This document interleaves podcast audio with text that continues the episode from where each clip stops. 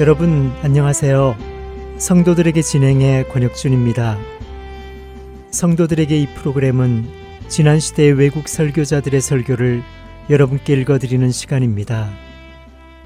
오늘은 1898년에 태어나 1963년에 소천한 영국의 변증가이자 작가인 C.S. 루이스의 순전한 기독교 중 일부를 읽어드립니다.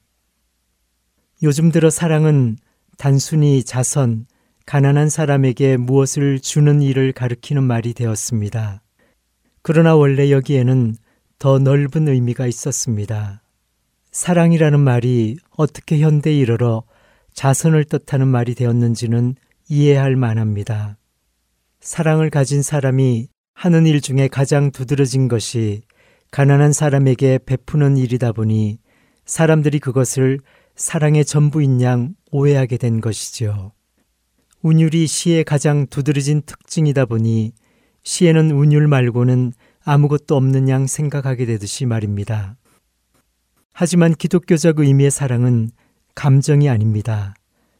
그것은 감정의 상태가 아니라 의지의 상태로서 우리 자신에 대해서는 자연적으로 가지고 있지만 남에 대해서는 배워서 익혀야 하는 것입니다. 저는 앞서 용서를 다루며 우리가 자신을 사랑한다고 해서 꼭 자신을 좋아한다는 뜻은 아니라는 것을 지적했습니다. 자신을 사랑한다는 것은 자신이 잘 되기를 바란다는 뜻입니다. 그와 마찬가지로 우리의 이웃을 기독교적으로 사랑하는 것과 그들을 좋아하거나 그들에게 애정을 느끼는 것 역시 아주 다른 일입니다. 호감이나 좋아하는 마음이 절로 생기는 사람이 있는가 하면 그렇지 않은 사람도 있습니다. 어떤 음식을 좋아하거나 싫어하는 것이 죄도 아니고 덕도 아닌 것처럼 자연스럽게 누군가를 좋아하는 마음 역시 죄도 아니고 덕도 아님을 아는 것이 중요합니다. 그 감정은 그저 하나의 사실일 뿐입니다.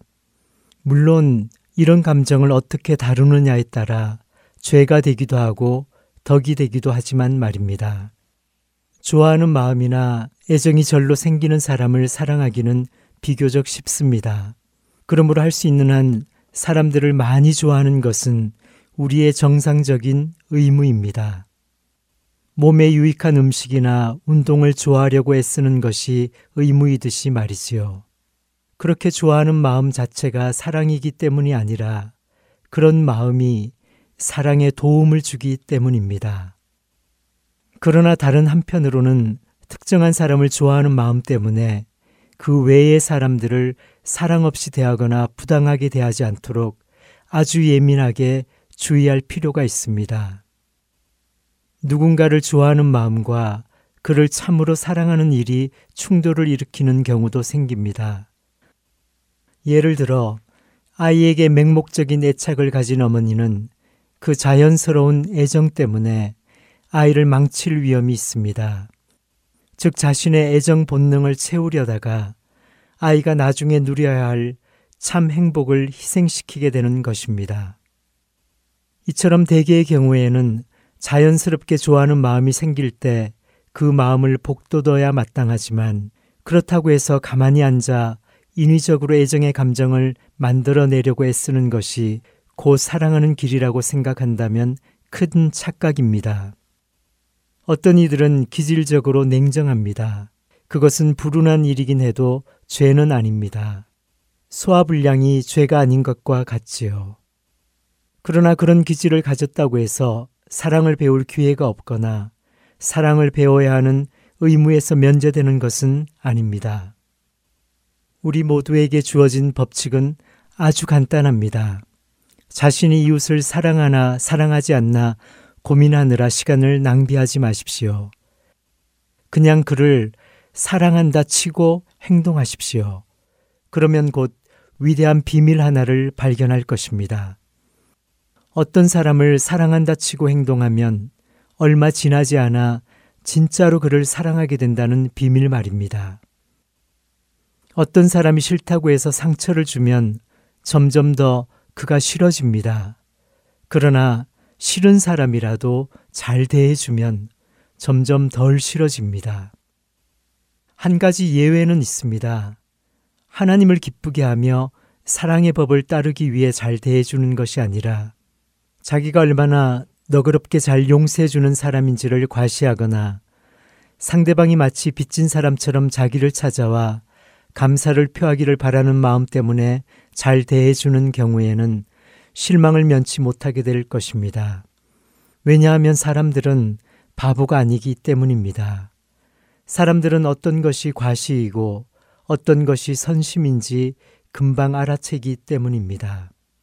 그러나 그가 단지 나와 마찬가지로 하나님이 지으신 자아이기 때문에 내가 나의 행복을 바라듯 그의 행복을 바라는 마음으로 잘해준다면 그때마다 우리는 조금씩 더 그를 사랑하게 될 것이며 아니면 적어도 덜 싫어하게 될 것입니다.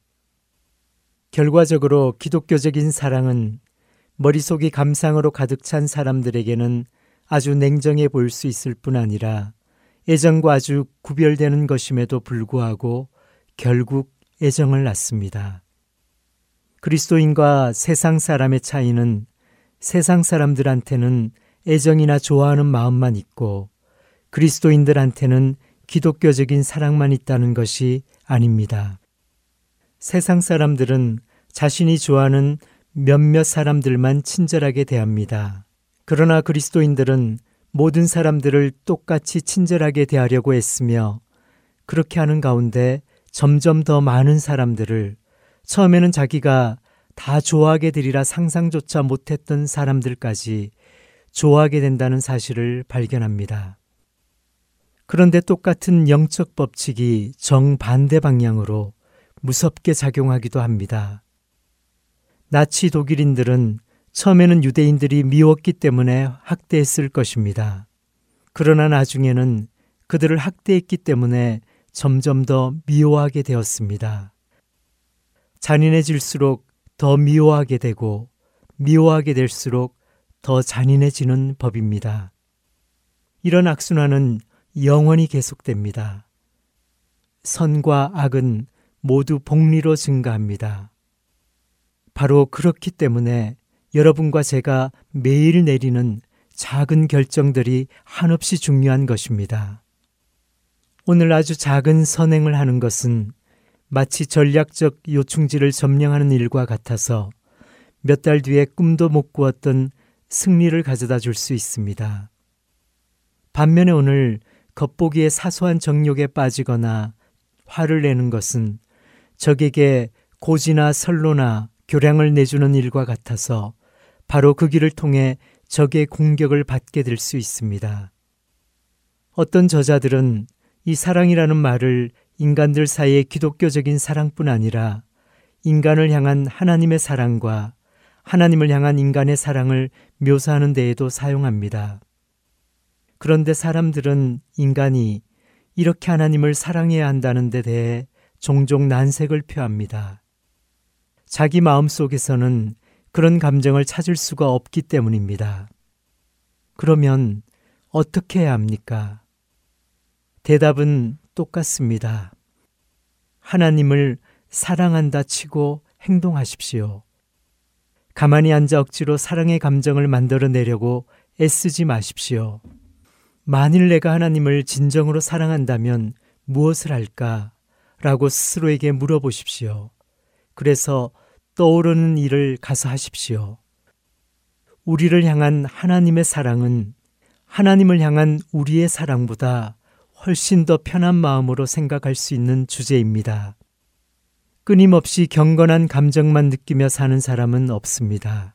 설사 그렇게 살 수 있다 해도 감정은 하나님의 주된 관심사가 아닙니다. 하나님을 향한 사랑이든 인간을 향한 사랑이든 기독교적인 사랑은 의지의 문제입니다. 하나님의 뜻을 행하려고 노력한다면 곧 주 너희 하나님을 사랑하라는 계명에 순종하고 있는 것입니다. 하나님이 원하신다면 사랑의 감정을 주실 것입니다. 그러나 우리 스스로 감정을 만들어낼 수는 없으며 또 우리에게는 이런 감정을 달라고 요구할 권리도 없습니다. 그러나 잊지 말아야 할 중요한 사실은 우리의 감정은 있다가도 없어지는 것이지만 우리를 향한 하나님의 사랑은 절대 그렇지 않다는 것입니다. 그 사랑은 우리의 죄나 무관심에 지치는 법이 없습니다.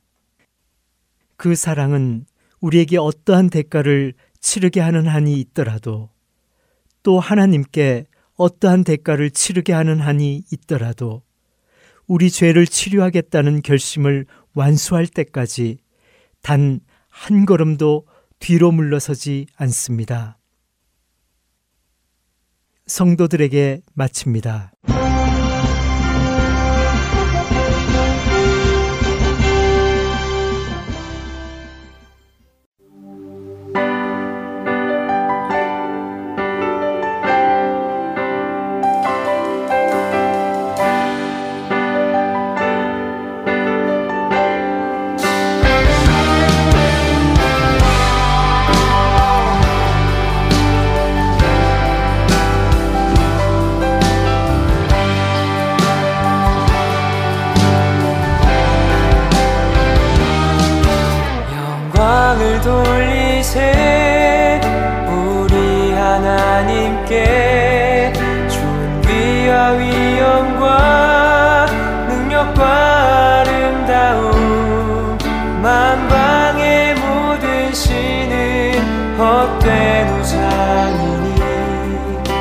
오직